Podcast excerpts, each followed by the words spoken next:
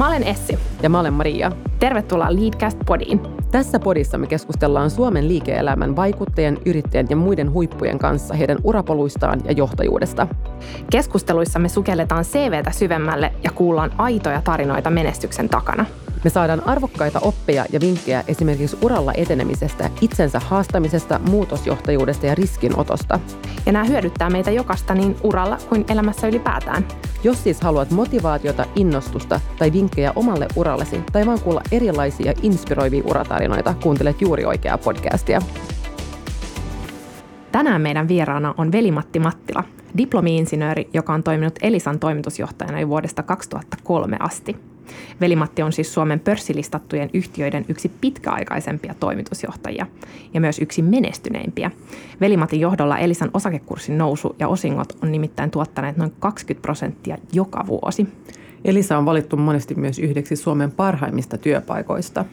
Ennen Elisaa Velimatti työskenteli Ericssonilla muun muassa Suomen maajohtajana ja Los Angelesissa, jossa hän teki myös MBA-tutkinnon. Velimatin perheeseen kuuluu diplomaattivaimo ja kaksi aikuista lasta, ja hän on intohimoinen tenniksen pelaaja ja lenkkeilijä. Lämpimästi tervetuloa Leadcast-podiin, Velimatti. Kiitos. Aloitetaan sillä, että mitä me ei voida löytää sun CVstä tai googlettamalla sut, onko sulla jotain piileviä taitoja tai ominaisuuksia? Todella tärkeä asia nyt, kun kaikki ovat varmaan tai hyvin monet katsovat tuota, Crownin uutta seasonia ja siellä Kyllä. Charles ja Diana on, on tuota esillä, niin liittyy tuota Charles ja Diana häihin. Se, heinäkuussa 81 olin silloin, tuota, silloin suomalaisetkin katso massiivisesti näitä häitä ja tuota, sähköverkko alkoi sähkön piikin takia, kulutuspiikin takia vähän oireilla ja kun olin siellä sähkövoimalaitoksella kesäharjoittelijana, niin me palokuntamaisesti jouduimme sitten nopeasti laittamaan pystyyn tämmöisen kaasuturbiinin varavoimalaitoksen, että jotta suomalaiset voisivat katsoa näitä heitä varmasti kaikkia. Näin sitten olin siinäkin palokuntatoiminnassa mukana, niin sanotusti. Jes, olit pelastajana siellä. Kyllä. Hei, toi on ihan mainio. Kyllä. Kiitos kun jaoit. No miten sitten velimatista on tullut velimatti? Eli mitkä on ollut, ollut sellaisia käänteen tekeviä tai, tai niin kuin isoja asioita työelämässä tai, tai sun elämässä ylipäätään, jotka on jotenkin muovanneet sua?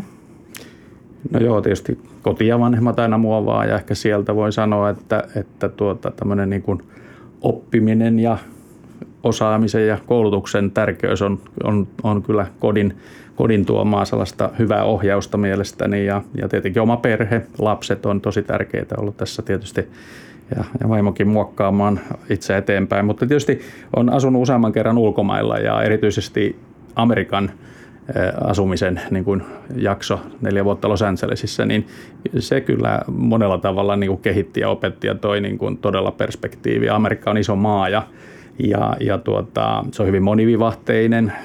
Euroopasta ja Suomesta katsoen se on hyvin samanlainen, mutta se on tosi iso ja monivivahteinen ja neljässäkään vuodessa nyt ei ehdi todella kaikkia sieltä ymmärtää, mutta näkee niin kuin aivan toisesta perspektiivistä, näkee niin kuin Euroopan ja Suomen toista perspektiivistä ja myöskin sitten, jos ajatellaan nyt liiketoimintaa, niin Amerikan markkina on iso, se on hyvin kovin kilpailtu, siellä on paljon, paljon kilpailijoita ja sitten se koko markkinatalous liiketoiminta on hyvin kehittynyt, että se oli hyvä oppia siitä, mitä esimerkiksi strateginen markkinointi oikeasti, kun sitä hyvin tehdään, niin mitä se oikeasti on. On varmaan älyttömän arvokasta saada kokemusta ulkomaalta ja Jenkeistä varsinkin. Saa perspektiiviä nimenomaan. Kyllä, eri puolilta maailmaa tietysti ulkomaan jaksoilla, niin saa kyllä todella hyviä kokemuksia. Ja sitten osaa ehkä arvostaa kotimaatakin. Niin kuin... Ehdottomasti, ehdottomasti. No jos mennään sun urapolkuun, niin sä oot tosiaan toiminut Elisan toimitusjohtajana vuodesta 2003, eli kohta 18 vuotta. Ja pörssiyhtiön toimitusjohtajan keskimääräinen palvelus on 5,4 vuotta. Niin mikä on tämän sun pitkän uran salaisuus, jos sä haluat jakaa meille ja kuulijoille?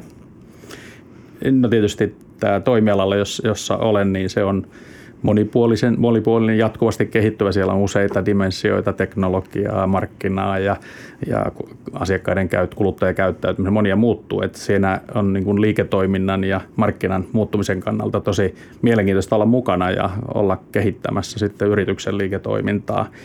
Elisa tietysti me ollaan hyvin laajasti suomalaisten ja suomalaisten yritysten arjessa mukana. Ja, ja tota, me ollaan niin kuin aika tärkeä osa digitalisaatiokehitystä, joka nyt sitten kuitenkin vaikuttaa suomalaisten ja suomalaisten yritysten arkeen ja kaikilla toimialoilla digitalisaatio tulee ja se, että meidän laajakaistat on aivan fundamentin tärkeitä, että ne toimii, että ne on laadukkaita ja peittoa löytyy joka puolelta, niin meillä on tosi iso merkitys olla mahdollistamassa asioita. Ja se tuo niin kuin lisää niin intoa vielä sitten tässä Elisassa kehittämiseen. Että monella muullakin tavalla me olemme digitalisaation niin kuin kehityksessä mukana ja vaikka se kalskahtaa kovin tekniseltä, niin se on kuitenkin tosi iso mahdollista ja niin kuin monille hyville asioille. Ja innosta puheen ollen, niin sunhan piti jäädä eläkkeelle ensi kesänä, kun sä täytät 60 vuotta, mutta toisin kävi. Eli sä jatkat toimitusjohtajan roolissa vielä toistaiseksi. Ja kun teidän hallituksen puheenjohtajalta Anssi Vanjoelta kysyttiin sun jatkosyistä, niin hän viittasi tietenkin Elisan menestykseen sekä myös sun osaamiseen ja intoon ja energiaan. Niin mistä tämä sun into kumpuaa? Mikä sua edelleen motivoi jatkamaan operatiivisessa työssä?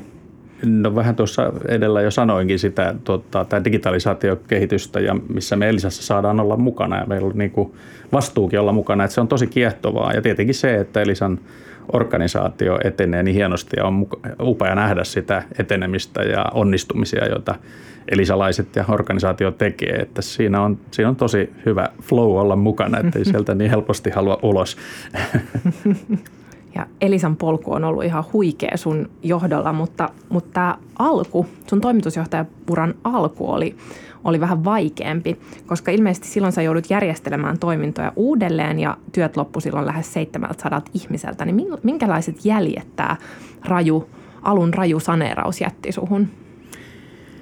No tietysti saneeraaminen ei ole mitään kivaa hommaa, mutta saneeraamista joskus täytyy tehdä ja meillä nyt sattuu olemaan tilanne Elisassa sillä tavalla ja oikeastaan tiesinkin sen, kun tota, työpaikkahaastattelussa otin, äh, sain kuulla, että mitä niin kuin tarvitsisi tehdä yrityksessä, niin kyllähän se hyvin selväksi kävi, että, että meillä on niin kuin vahvat saneeraukset edessä ja kysymys oli hyvin paljon myöskin yrityksen itsenäisyyden säilyttämisestä. Meillä oli niin kuin aika, aika niin kuin jo kiire niillä saneerauksilla ja ehkä sen johdosta, johdosta tuota, myöskin siinä ei ihan tyylipisteitä niissä kaikissa käänteissä voinut tehdä, vaan piti saada luottamusta markkinalla siihen, että Elisa tulee menestymään, Elisalla on tulevaisuutta. Ja, ja, ja tuota, siinä sitten ei niin kuin varmaankaan ihan kaikkia asioita osannut ja ehtinyt tehdä niin kuin olisi ollut hyvä tehdä. Ja, ja tietysti siitä tuli paljon oppeja myöskin, että, että, että aina sitä voi pohtia, että oliko niin kiire, että mikä on kiire, se on aina suhteellista, mutta joka tapauksessa niin ei mulle mitään niin kuin sieluun vammoja en ole ainakaan tunnistanut jäänyt siitä, vaikka tuota, aika kovaa kritiikkiä kyllä aika korkealtakin tasoilta tuli siihen meillä oli varmasti, tota, äh, olisimme voineet kommunikoida enemmän, mikä se tilanne oikeasti on, mutta tota, tällaisia emme siihen osanneet ehkä tai halunneet ryhtyä, mutta joka tapauksessa niin äh, me tiesimme, että me oltiin tekemässä ihan oikeita asiaa Elisan tulevaisuuden osalta ja, ja, ja, ja se oli niin kuin välttämätön vaihe mennä läpi. Hmm. Ja ehkä jos tästä jonkun opin tota, tulkitsen, niin se viestinnän merkitys, että, tota, että kuinka tärkeää se on muutosjohtamisessa? Joo, se, sitä ei varmasti koskaan voi tehdä liikaa. Mm, mutta joskus on sitten aikataulurajat, että, että sekin on vastassa joskus. Aivan, tasapainoilua. Kyllä. No siirrytään sitten vähän positiivisempiin aiheisiin. Sun toimitusjohtajakautesi aikana niin osakekurssin nousu ja osingot ovat tuoneet yli 2000 prosentin tuoton Elisan omistajille. Ja vuotuinen tuotto on ollut lähes tasan 20 prosenttia. Niin miten tällainen jatkuva menestys on ollut mahdollista? No mulla on ollut onni, että mulla on erittäin hyviä kollegoita ympärillä ja, ja, ja tuota, elisalaisia ja me ollaan yhdessä pystytty löytämään niitä valintoja, mihinkä, mitä me tehdään ja mitä me ei sitten tehdä. Ja me ollaan pyritty tekemään myöskin omia valintoja, että me ei olla menty tämmöisen niin operaattoritoimialan ismeihin mukaan niin kuin suoraan, ja vaan tehty, harkittu niin kuin omasta näkökulmasta, että mihinkä me uskotaan ja millä pystytään luomaan arvoa asiakkaille ja millä pystytään sit sitä kautta luomaan arvoa myöskin omistajille. Ja tietenkin sitten näiden valintojen jälkeen pitää olla raudalluja toteutus. Ja, ja, ja sitten nämä kaikki perustuu tietenkin pitkäjänteiseen kehittämiseen ja oppimisen kautta aina, aina vähän paremmin tekemiseen niin kuin joka hetki. Pystyt antaa esimerkkejä, kun sä mainitsit, että ei ole lähtenyt kaikkiin trendeihin mukaan tai tämmöisiin ismeihin, niin mitä te olette joutunut tai mitä te olette valinnut pois? Joo, tai sanotaan, että joo, on pois valittukin, mutta, mutta on valittu niin toisia tapoja. Että kyllä nyt varmasti yksi niin merkittävin on, on tuota, se, että, että tota, kun puhutaan mobiilidatan käytöstä, niin meillä Suomessa on hyvin edulliset rajattoman datan liittymät ja kaikkialla muualla maailmassa otettiin käyttöön, käyttöön tämmöinen niin määräpohjainen velotus, joka sitten sai tietenkin käyttäjät aina varomaan, että he eivät käytä mobiilidatapalveluja, vaan aina yrittävät päästä sitten Wifin ääreen. Ja me oltiin sitä mieltä, että se ei ole hyvä juttu, vaan pitää olla rajattomat. Me voimme ansaita sitten, kun myymme nopeustasoja, niin me voimme kuitenkin huolehtia meidän ansainnasta, eikä siitä kapasiteetin kymmenkertaisesta käytöstä, joka meillä sitten on verrattuna muihin niin kuin kymmenkertainen per käyttäjä, niin ei sekään ole sitten kustannusongelma, kun ollaan tehokkaita ja otetaan automaatiota ja muuta käyttöön. Et siinä me mentiin niin kuin pitkään niin kuin muiden ihmetellessä ihan eri suuntaan. Ja nyt me ollaan sitten saatu kuulla siitä, että tämä kysymys on enemmänkin, että miksi nämä muut operaattorit eivät ole tehneet samalla lailla, siis muissa maissa. Suomessahan tämä on yleinen käyttö. Sä ennakoitkin meidän seuraavan kysymyksen just tuosta, että, että Elisa on tosiaan tehnyt tosi rohkeita valintoja ja päätöksiä ja tämä rajoittamaton mobiilidata on yksi niistä, koska ilmeisesti konsultit piti sitä aikoinaan ihan järjettömänä. Sitä piti kaikki muut Kaikki, niin, aivan. niin mi, mi, mistä tämmöinen rohkeus kumpuaa? No tietysti ei voi olla tyhmän rohkea, että täytyyhän nyt olla analyysiä ja ymmärrystä ja näkemystä, mutta, mutta kyllä meillä se tässä tapauksessa varsinkin, niin, niin meille on niin kuin asiakkaalle asiakkaan kokema arvo, niin kuin me kutsumme sisäisesti sitä, niin se asiakkaan kokema arvo on kaikista tärkeää. Meidän pitää pystyä luomaan asiakkaan kokema arvoa ja sehän on nyt aivan selvä, jos, jos tuota, on tällainen kikatavupohjainen pohjainen käyttömaksu, josta kukaan tulee pään kipeäksi, kun kuulee kikatavu keskimääräiselle ihmiselle, että mitä se on. Että onko tekstiviesti, meneekö siinä kikatavu tai meneekö videos, missä menee kikatavu, niin sehän luo semmoisen niin tota, pelon tai eston käyttäjälle olla käyttämässä palveluja. Eihän me sitä haluta. Meillä on rakennettu verkot sen takia, että niitä käytetään. Tämä oli niin kuin aika selkeä asia. Meidän täytyy vain löytää sitten ne tavat, jolla jolla me, me voidaan saada se myöskin niin, että se on win-win ratkaisu, että se ei ole vaan, niin kuin, ja silloin tuli tietenkin se, että me pystyimme muuttamaan, että me tarjoamme niin kuin nopeustasoja ja, ja sitä kautta sitten mahdollistetaan sitten asiakkaiden asiakkailta saatava lisä, lisäansainta meille, jos asiakkaat saavat, haluavat lisää nopeutta ja se toimi. Todellakin toimi. Mm. ja teillä on tota, sen lisäksi, että te olette asiakaskeskeisiä, niin te olette selvästi myös työntekijäkeskeisiä, koska Elisa on tutkitusti yksi parhaista ja tasa-arvoisemmista työpaikoista. Ja teidän kulttuuriin kuuluu jatkuva oppiminen, parantaminen ja innovointi. Ja tosiaan meidän päivän teemana on tänään oppiminen, mihin säkin oot jo viitannut. Mutta ensin meitä kiinnostaisi tietää, että miten teistä on tullut yksi tasa-arvoisemmista työpaikoista. Mitä konkreettisia toimenpiteitä te olette sen eteen tehnyt?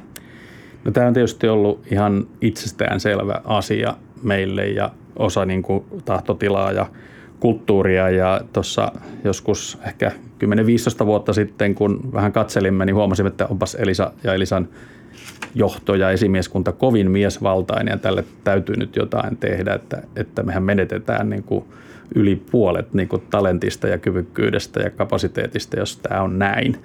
Ja kun me sitten ajattelimme, että okei, että nyt me sitten otetaan hyvä tavoite, että näin ja näin monta tuota, ylennystä tai, tai paikan täyttämistä tehdään nyt sitten naisten, naisilla, niin me huomattiin sitten toisaalta nopeasti, että tähän käytännössä tarkoittaa sitä, että seuraavaan viiteen vuoteen ei nimitetä muuta kuin naisia näihin positioihin. Ja sehän ei ihan käytännössä ole mahdollista. Ja silloin me ymmärrettiin hyvin vahvasti, että tämä on itse asiassa kyllä pitkäjänteistä – tekemistä ja pitkäjänteistä kehittämistä. Ja sitten me otettiin niin kuin lusikka kauniisen kätteen, että no me tehdään se, tehdään se asia, mutta me tehdään niin kuin se on käytännössä mahdollista. Sitä kautta ollaan pyritty sitten tuomaan, tuomaan tota, ää, niin kuin esimerkiksi naisia esille, mutta muutenkin diversiteetti on meille niin kuin tärkeä arvo ja yhdenvertaisuus, että, että se on, se on niin kuin, niin kuin osa kulttuuria ää, ja, ja se on ää, tärkeä asia. Miten diversiteetti näkyy sun omassa työssä tai miten, miten sä koet, että se on hyvä juttu?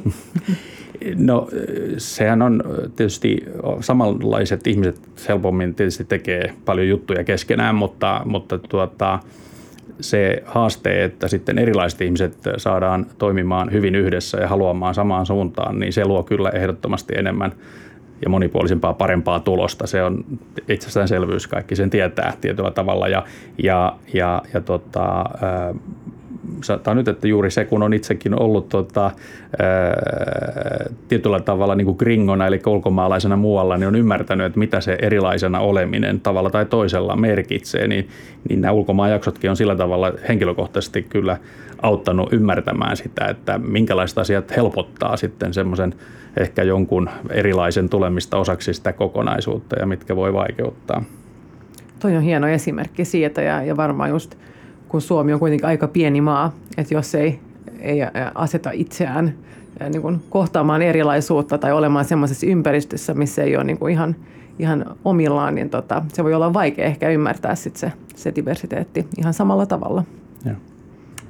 Sä mainitsit, että sä oot tota, viettänyt aikaa ulkomailla ja, ja Amerikassa, Los Angelesissa, niin haluaisitko kertoa vähän lisää tästä ajasta ja ehkä siitä sun suorittamasta tutkinnosta ja keskeisimmät opit tai tämmöiset takeawayt? No joo, siis, mä, tota, siis tilanne oli Los Angelesin mennessä sellainen, että me ensisijaisesti mentiin kyllä mun diplomaattivaimon työn ohjaamana sinne, mutta mä olin onnekas, että että mun silloisessa työ, silloisella työnantajalla Ericssonilla oli myöskin toimintaa. Ei nyt ihan just Los Angelesissa, mutta siinä vähän e, eteläpuolella. Ja, mutta se työ oli kuitenkin, e, sanoisiko, mielenkiintoista, mutta se nyt ei ollut ihan niin kuin – sanoisiko semmoista kaikista eniten mun aikaa vievää ja muuta. Ja sen takia mä päätin, että mähän voisin tässä UCLAissa käydä tota, MBA opiskelemassa ja, ja tota, työn ohella. Ja se oli, se oli kyllä erittäin antoisaa. Los Angeles on, on, on sitä on sanontaa, että it's a bad place to visit, but good place to live. Ja, ja se on turistille hankalaa, koska se on niin flatti ja sun pitää joka paikkaan mennä tunti autolla ja ja, ja, ja sitten siellä on vaan niin kuin sitä tota, ruutukaavaa löytyy ja samannäistä niin taloa. Pitsit on hienot, mutta että kun siellä asuu, niin se on tosi kiehtova. Se on hyvin diversi ympäristö. Siellä on monenlaista, sieltä löytyy todella monenlaista tota, talenttia erilaisiin asioihin ja, ja, ja niin edelleen. Että se, se, se on kiehtova paikka. Mikä on sun paras muisto niiltä vuosilta? No kyllä se varmaan liittyy opiskelukavereihin siellä UCLAissa, että meillä oli tosi hauskaa niiden muiden kanssa siellä, siellä tota, opiskella ja sitten vähän opiskelujen ohella tota, viettää yhteistä aikaa. Mun on pakko allekirjoittaa toi, että LA on huikea paikka. Kun mä olin töissä startupissa, niin meillä oli toimisto siellä, niin pääsin käymään, niin olisin kyllä voinut viettää pidemmänkin ajan siellä, että ymmärrän sua hyvin. joo, joo, joo. Saanko vielä kysyä siitä, tota, se on mielenkiintoista, että sulla on diplomaattivaimo, niin, niin miten te olette py, pystynyt yhdistämään teidän tota, urat ja, ja sitten vielä sen perheen siinä kaikessa? No mä oon tosi kiitollinen mun vaimolle, että kun me sitten palasimme Los Angelesista Suomeen, niin mulla alkoi sitten Suomen Ericssonin toimitusjohtajahommat ja ja sitten sen jälkeen tuli nämä Elisan hommat, niin mä oon ollut niin kuin sillä tavalla tälle niin kuin pallo jalassa täällä Suomessa ja, ja tota, kun meillä kuitenkin vielä oli koulua käyvät lapset, niin päätin, kun päätimme, että me nyt erota perhettä palasiksi, vaan niin hän, hän sitten tuota, varmasti oman uransa tuota, niin kunkin, tuota, edistymisen uha, tai vähemmän edistymisen uhalla jäi Suomeen ja on ollut Suomessa töissä ja, ja tota, näin ollen pystytty sitten huolehtimaan siitä, että meillä on ollut, ollaan oltu kaikki yhdessä perheenä. Mutta sitten sen jälkeen, kun lapset ovat lähteneet pesästä, niin kyllä mä vaimolleni sanoin, että, että nyt olisi, voisit mennä, että mä lupaan tulla, jos on yhden lennon päässä on tuota, se sun, sun tuota paikkas asemamaassa, niin lähde nyt ihmeessä ulkomaille. Hän menikin Pariisiin ja sen jälkeen Kosovoon. Kosovo oli sitten kahden lennon päässä, että se oli vähän hankalampi paikka, mutta kyllä sekin erittäin opettavaisia minullekin, vaikka olin vaan tämmöinen suurin piirtein viikonloppu kaveri siellä joka toinen viikonloppu suurin piirtein. Wow, tosi hienoa. Loistavaa tiimityötä. Kyllä, todellakin. Tämä jakso on tehty yhteistyössä Pohjoisranta BCVn kanssa. Pohjoisranta on maineen rakentamiseen ja suojelemiseen keskittynyt konsulttitoimisto, jossa tiedetään, että johtaminen on viestintää ja viestintäjohtamista. Siksi jokaisen johtajan tai sellaiseksi haluavan tulisi olla kiinnostunut oman viestintänsä kehittämisestä. Siihen mekin uskotaan. No siirrytään sitten keskustelemaan oppimisesta ja oppivasta organisaatiosta ja lähdetään liikkeelle sun omasta oppimisesta. Sä oot nimittäin todennut, että opettelen toimitusjohtajana olemista joka päivä. Niin mitä tämä tarkoittaa käytännössä? Miten se näkyy sun arjessa? Toimitusjohtajan hommat on siinä mielessä mukavia, että siinä on tosi monenlaisia erilaisia asioita ja, ja ympäristö ympärillä kehittyy ja muuttuu koko ajan. Mä yritän tietysti opetella esimerkkeistä ja, ja tuota, reflektoida ja hioa omia taitojani. Ja, ja, ja se, sehän on, että johtamisen tarpeet muuttuu koko ajan ja, ja se niin kuin muuttuu organisaation tilanteen mukaan tai ympäristön tilanteen mukaan. Nyt meillä on korona tässä ympärillämme ja se varmasti on muuttanut munkin niin kuin asioita. Mun on pitänyt oppia tässä koronan aikana, että mihinkä, mitä, miten pitää niin kuin johtajana niin kuin korona-aikana erityisesti toimia ja mihinkä erityisesti olisi hyvä kiinnittää huomiota. Kerro siitä. Mikä olisi sun niin kuin, tärkeimmät no, vinkit muille johtajille, jotka no, kamppailevat uskon, samojen että, haasteiden kanssa? Mä uskon, että on, on niin samoja havaintoja monet tehneet, mutta että palataan tähän viestintään ja ei, ei ehkä niinkään viestintään pelkästään, vaan, vaan niin dialogiin, että niin paljon kuin sitten meilläkin korona-aikana siis tehdään hyvin vahvasti etätyötä, niin on hirveän tärkeää, että se läsnäolon tunne ja, ja, ja dialogi ja se läheisyys on vielä intensiivisempi ihan ylimmän johdon ja, ja sitten tuota, koko yrityksen työntekijöiden kanssa. Ja että nyt kun on tämmöinen aika tämmöinen vähän tämmöinen niin science fiction movie-tyyppinen olotila tässä, vaikka korona pitäisi heittää taka-alalle, mutta silti meillä on niin tämmöinen erityistilanne päällä, niin, niin, niin se on kuitenkin semmoinen, jota me jaetaan kaikki arjessa ja silloin mennään hyvin niin tämmöisiin henkilökohtaisiin tai yksilötason niin kuin tunteisiin ja asioihin, joista on hyvä keskustella avoimesti ja, ja aika monenlaisia erilaisia tilanteita voi tulla, niin sillä tavalla tota, se dialogin lisääminen ja, ja, ja huolenpitokin tietyllä tavalla vähän eri lailla kuin, kuin normaali tilanteessa ehkä, niin on korostunut mielestäni ja se tarve. Mikä on ollut sun mielestä vaikeinta tänä aikana? No kyllähän se vaikeinta on se, että, tuota, että ollaan niin paljon etänä. Me Elisassa ollaan totuttu kyllä, että jo ennen koronaa me tehtiin niin kuin noin keskimäärin kaksi työpäivää per viikossa per elisainen, elisalainen etätöitä. Et me ollaan oltu kyllä niin kuin pitkällä siinä, mutta se kehitys myöskin meillä on ollut sellainen, että me niin kuin todettiin, että se on itse asiassa aika lailla maksimi. Me halutaan, että meidän väki on sitten ainakin se kolme päivää keskimäärin toimistolla ja, tai yhteisissä tekemisissä. Ja, ja sitä yhteistä tekemistä tietenkin tässä itse kukin niin kuin odottaa, että, että kun itsekin jonkun päivän olen aina toimistolla etätyön lisäksi, niin vaikka siellä ei juurikaan ketään muita ole, aika vähän, niin silti siellä tuntuu, että virtaa saa siitä vähäisestäkin pienestä tuota, toisten näkemistä käytävillä, että me tehdään – tällä hetkellä tehdään etätyötä toimistolla, ei siellä niin mitään ryhmä, ryhmätapaamisia sellaista ole, mutta että se, se, on varmaan se, mitä ainakin itse koen, että se tuota, muiden kanssa yhdessä oleminen, tekeminen on, on, on mielekkäämpää. Että sitä hyvin voi tehdä niin kuin päivän pari etätyötä ja se onnistuu, mutta kuitenkin niin tota, ainakin itse olen semmoinen sosiaalinen olento, että on mukavampi tehdä yhdessä asioita. Ja me voidaan kyllä allekirjoittaa Ehdottomasti. Ihmiset on sosiaalisia olentoja ja niistä ihmiskohtaamisesta saa kyllä valtavasti positiivista energiaa, vaikka ne olisi ihan pikaisia kuulumisten vaihtoja kahvikoneella. Kyllä, kyllä.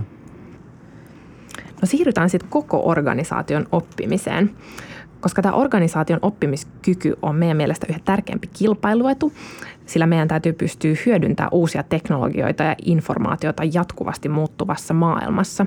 Ja muutokset voi olla myös hitaampia, kuten esimerkiksi geopolitiikasta johtuvat muutokset. Niin miten johtaminen voi tukea tällaista organisaation oppimiskykyä? Joo, tota, oppimisessa on kyse kyvystä, mutta on myöskin tosi paljon halusta. Että mun niin on sekä halusta että kyvystä oppia ja, ja vaikka tuota, meitä on paljon, jotka, joille se oppiminen on niin kuin tosi suuri passion ja on mukavaa ja olla uteliaita, mutta että aika paljon organisaatiossa on ihmisiä, jotka, jotka tuota, jotenkin kokee, että tämä on vähän tuskasta ja tylsää tai, tai tuota, kouluajat on nyt jo ohi ja kaikkea muuta. Et, ja, ja sen takia niin kuin se oppimisen halu pitää myöskin olla siinä kulttuurissa. Tämä on kulttuurillinen asenne ja asenne asia, miten, miten se oppiminen koetaan organisaatiossa. Ja, ja, ja tota, me pyritään tietysti meidän, meidän niin kuin johtamisen kautta ja yksi tietenkin asia on, on, on tuota, se, että esimerkiksi miten suhtaudutaan epäonnistumisia virheisiin organisaatiossa. Ja se on niin kuin johtamisessa yksi työkalu, jota me ollaan käytetty paljon, että, että, että me, meillä on sanontakin, että, että tuota, virhe on meille lahja. Se on lahja sen takia, että me voidaan siitä oppia ja se pyrkii, niin me pyritään sillä niin kuin viestiin sitä, että se oleellisempi on oppia, kun jotakin tapahtuu, sattuu ja tapahtuu, kun se, että etsitään syyllisiä. Ja, ja se, että kun sitten organisaatio, ihmiset, me tiedämme, että näin on, niin silloin ei pelätä sitä, että ne virheet niin kuin tuodaan esille ja niistä opitaan oikeasti. Että se on yksi tällainen tärkeä, mutta tietysti niin kuin oppimisessa esimerkin näyttö on myöskin siinä kulttuurin, oppimiskulttuurin luomisessa on tärkeää ja, ja, ja tietenkin sitten – niin kuin johtamisen osalta niin on tietysti monia käytäntöjä ja työkaluja, joilla me voidaan sitten myöskin auttaa. Mutta mä sanoisin, että se on niin kuin kulttuuriasia ensisijaisesti, että minkälainen oppimisen kulttuuri oikeasti luodaan ja, ja minkälaisilla asenteilla se, se tehdään. Toi on tosi hyvin sanottu ja just toi, että oppimiseen kuuluu olennaisena osana myös virheiden tekeminen ja ja, ja, se on, ja se on juuri näin. Ja, ja sä puhuit tuosta esimerkin voimasta, niin, niin voit sä jakaa meille ja kuulijoille jonkun oman virheen ja, ja mitä sä oot mahdollisesti oppinut siitä? No joo, niitä virheitä kyllä, kyllä sattuu, että se ei, ei ole niin vaikea kaivaa, mutta varmaan yksi, yksi tällainen tyyppi, tyyppilinja on se, että kun on vähän kärsimätön, että, että kun on paikassa asettaa jotain aikatauluja jollekin projekteille tai hankkeille, niin, niin tulee asetettua liian ja on, olen asettanut varmasti niin kuin, tota, liian nopeita aikataulutavoitteita ja, ja sillä sitten saatan saada aika suuren joukon ihmisiä tekemään niin kuin vähän liian tuota, nopeasti ja silloin tulee hukkaa toden helposti. Että vaikka tietysti tällaisella nopeus paineella voidaan saada aikaan innovaatioitakin myöskin, että ihmiset innovoi sitten uusia prosesseja, mutta tietyissä tilanteissa se on väärin, että jotkut asiat vaan vie aikaa ja se, siitä kyllä sitten niin kuin olen oppinut sitä, että, että pitää olla huolellinen, että milloin ikään kuin aikaan saa tällaista innovatiivista kiirettä tai innovaatiota luovaa kiirettä ja milloin, milloin täytyy niin kuin hyväksyä, että näissä asioissa menee tämän verran ja, ja se täytyy se analyysi osata tehdä paremmin, että kummalla linjalla esimerkiksi ollaan. Tuo on tosi hyvä oppi tällä, tällaisille kärsimättömille ihmisille varsinkin. Ennen kuin me sitten siirrytään meidän sekuntihaasteeseen, niin meitä kiinnostaisi vielä yksi ihan niin kuin teknologiaan liittyvä kysymys, nimittäin 5Gstä. Voiko sä kertoa meille siitä, että mitä se ihan oikeasti tarkoittaa meidän kaikkien arjessa ja miten se muuttaa meidän elämää? No 5G on se yksi uusi seuraava sukupolvi 4G palvelujen jälkeen ja mitä se nyt erityisesti tarkoittaa, niin se tarkoittaa, että on vielä nopeampia yhteyksiä ja vielä nopeammin ja asiakas niin kokemus paranee siitä nopeudesta ja lyhyemmästä viiveestä, joka siinä puhelimen käytössä eh, tulee tai, tai laitteen käytössä tulee – niin ihan jo perinteiset tällä hetkellä käytettävät applikaatiot, sovellutukset, niin ne vaan toimii sujuvammin ja paremmin. Se kokemus on parempi. Sitä se tuo, mutta 5G on monella tavalla myöskin sitten laajempi, monipuolisempi muutos 4G jälkeen, mitä 4G oli 3G jälkeen, että 5G tuo myöskin muita suorituskyky, parannusominaisuuksia tuonne mobiiliverkkoihin ja sitä kautta sitten mahdollistaa tota, selkeästi korkeampaa laatua ja puhutaan esineiden internetistä, niin saadaan paljon suurempia määriä laitteita siihen. 5G-verkkoon kuin 4G-verkkoon voitaisiin saada ja, ja, ja saadaan tällaisia niin, kuin niin sanottuja privaattiverkkoja, että voidaan niin kuin tehdä loogisesti tai fyysisesti paremmin ja sujuvammin esimerkiksi yrityksille mobiiliverkkoja lohkottua niin, että heidän omat erityissovellutuksensa voivat toimia joko paljon paljon tehokkaammin tai paljon turvallisemmin tai muuta kuin sitten tämmöisen yleisen verkon. Siellä on, ja näitä ominaisuuksia kyllä tulee. Että alussa se on sitä nopeutta, mutta näitä muita ominaisuuksia kyllä tulee sitten perässä vielä, kun se standardit ja sitten toteutukset etenevät. Yes, kiitos. se ei ole kovin lyhyt, mutta Ei, tämä oli oikein hyvä. hyvä kiteytys. Kyllä. No niin, sitten jos sä oot valmis, niin siirryttäisiin meidän sekuntihaasteeseen. Sopii. Lapsuuden haaveammatti. Arkkitehti. Ensimmäinen työpaikka. Olin 12-vuotiaana osuuskaupassa, taisi olla sen ajan voltti kuski, eli olin supparina lähettinä tuota, ruokaostoksia ja muita kuljetin ympäri pitäjää ihmisille. Mahtavaa. Entä mistä sä innostut? Elisa Viihteen uusista alkuperäissarjoista. Mikä on lemppari? Kaikki synnit kakkonen ei ollut huono. Entä mikä saa sut hermostumaan? Oman edun tavoittelu muiden kustannuksella ja erityisesti silloin, kun ollaan ehkä jossain yhteisissä asioissa tai yhteisöissä, joissa yritetään tehdä yhteisiä asioita, niin se on hyvin suoraviivainen oman edun tavoittelu, niin, niin se on minusta kyllä raivostuttavaa.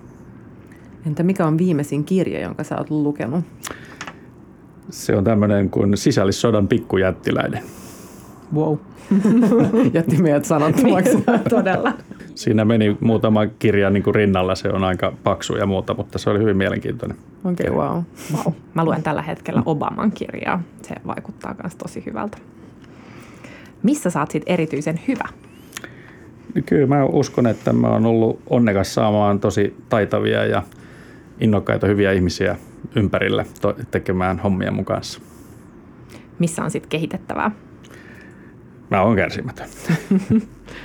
Entä mikä on jokapäiväinen rutiini, jota ilman et voi elää? 5G-puhelimen räpläily. mikä pelastaa huonon päivän? Tota, ehkä mä ajattelin enemmän niinkin, että sen estää laadukas, hyvä yöuni. Kyllä, voin allekirjoittaa. Entä mitä sä sitten aina kysyt työhaastattelussa? Tietysti peruskysymys, mutta kyllä mä haluan kuulla jostakin vastoinkäymisestä tai äh, hankalasta tilanteesta, joka, jonka esimerkin sellaisesta, jonka henkilö on joko työelämässä tai omassa elämässä kokenut. Ja sitten vähän, että mitä hän on kokenut ja mitä hän on mahdollisesti siitä selvinnyt ja mitä hän on siitä oppinut. Sitten vielä loppuun pari kysymystä. Jos sä saisit tavata parikymppisen velimatin, niin mikä olisi sun neuvos hänelle? No joo, siis tota, äh, ainahan asiat ei mene niin kuin haluaa tai ne mene niin nopeasti kuin haluaa. Ja sitten saattaa tulla just semmoisia jotakin ongelmia tai törmäilyjä tai mitä tahansa ja, ja tai ne asiat kun ne ei mene eteenpäin, niin tota, kyllä se varmaan se oppi, op, ajatus on se, että turha niin kuin kauheasti olla – Eh, murehtimassa siinä, vaan mieluumminkin funtsia sitä, että mitä tästä asiasta voi oppia ja kerätä niitä niin kuin reppuun, koska koskaan ei tiedä, mitä nurkan takana tulee. Ja se voi olla juuri siellä nurkan takana sellainen mahdollisuus, jossa se jonkun tilanteen, joka tuntuu, että tämä nyt oli tylsintä ja pahinta tai huonointa, niin sen opit itse asiassa tuleekin varsin hyvin käyttöön.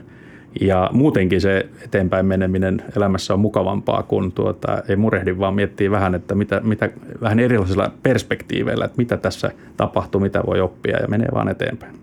Toi on hieno positiivinen elämänkatsomus. Kyllä. Sitten vielä viimeisenä kysymyksenä, mikä on ollut sulle tärkein oivallus työelämässä tai elämässä laajemminkin? No se vähän ehkä liittyy tuohon äskeiseenkin, että tämmöinen niin pitkäjänteisyys, pitkäjänteinen tekeminen. Tietenkin onnella voi niin hokkuspokkus näyttävästi saada aikaan suuriakin asioita, mitä sitten tavoitteleekin. Mutta mä olen jotenkin oppinut, että, että pitkäjänteisellä ahkeralla työllä, mutta kuitenkin sitten tietenkin kokeilemalla ja, ja niin kuin yritysten ja erehdysten kautta käymällä, niin se on aika hyvin dynaamistakin sitten se eteneminen, mutta että kuitenkin pitkäjänteisten niin kuin tavoitteiden kautta ja pitkäjänteisen niin kuin tavoiteasetannan kautta niin saadaan aikaan haluttuja tuloksia, mitä ne sitten miss, missäkin kohtaa elämää on. Hieno oivallus. Tähän on mahtava päättää meidän keskustelu. Me opittiin tästä aivan valtavasti. Tuhannet kiitokset. Kiitos teille. Kiitos paljon. Ja hei kuulijat, jos te tykkäätte Leadcast-podista, niin käykää ihmeessä seuraamassa meitä Instagramissa tai Twitterissä, mieluummin molemmissa.